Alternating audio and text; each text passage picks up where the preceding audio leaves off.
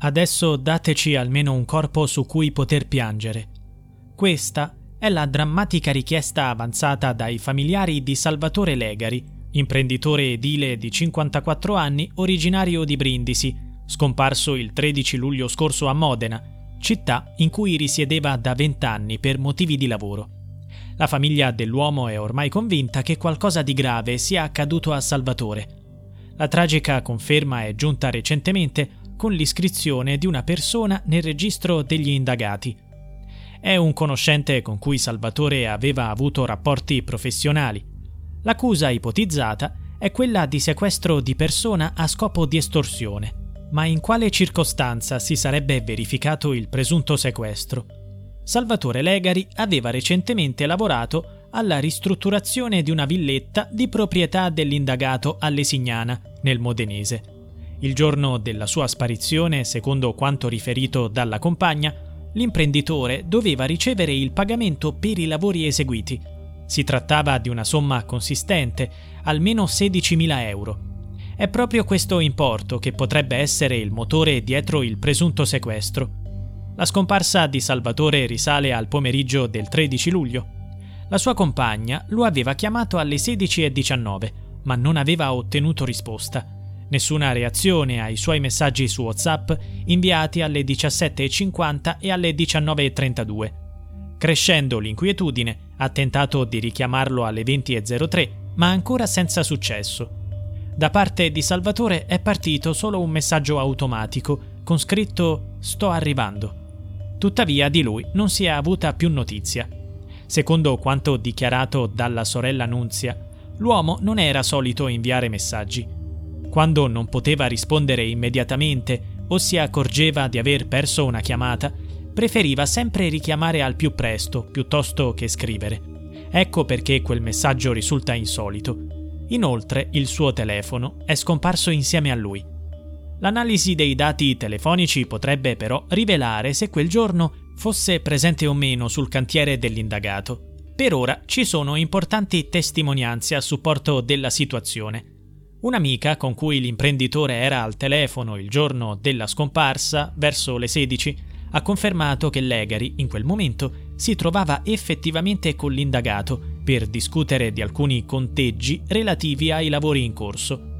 Sembrerebbe anche che la mattina seguente lo stesso indagato abbia raccontato ad amici di aver visto l'imprenditore il pomeriggio precedente e di averlo salutato verso le 18, lasciandolo nel cantiere. Tuttavia, quando interrogato dagli inquirenti, ha sostenuto di non aver visto Salvatore quel giorno. Un'altra testimonianza fondamentale proviene da Doru, il socio romeno coinvolto in alcuni lavori con Salvatore. Quest'uomo ha dichiarato che, quando l'ho sentito alle 14.15, mi ha detto sono andato da lui, faccio due conti, ci sentiamo dopo. Io ho finito di lavorare alle 17 e l'ho richiamato, ma lui non mi ha più risposto. Se avesse avuto la possibilità, Salvatore avrebbe sicuramente chiamato, come sempre faceva, ma questa volta non l'ha fatto.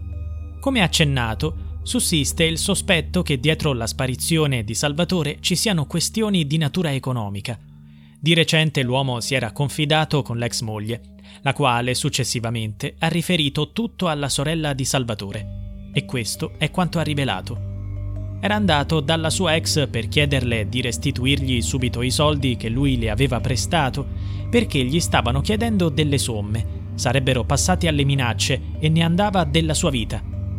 Salvatore è scomparso per questo motivo, a causa di debiti che aveva con qualcuno. Chi sono queste persone che sembrano averlo minacciato? Nicolas Legari, figlio di Salvatore, lavorava insieme al padre e ha spiegato.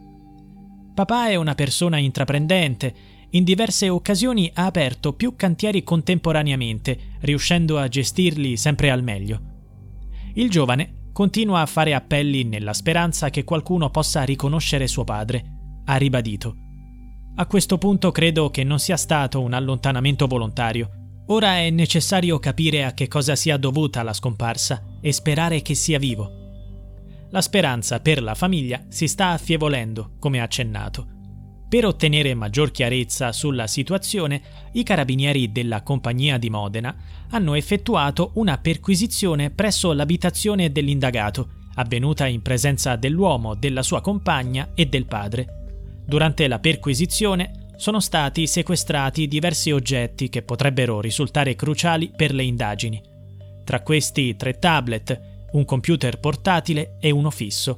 L'uomo ha inoltre consegnato spontaneamente due telefoni cellulari e un altro computer portatile.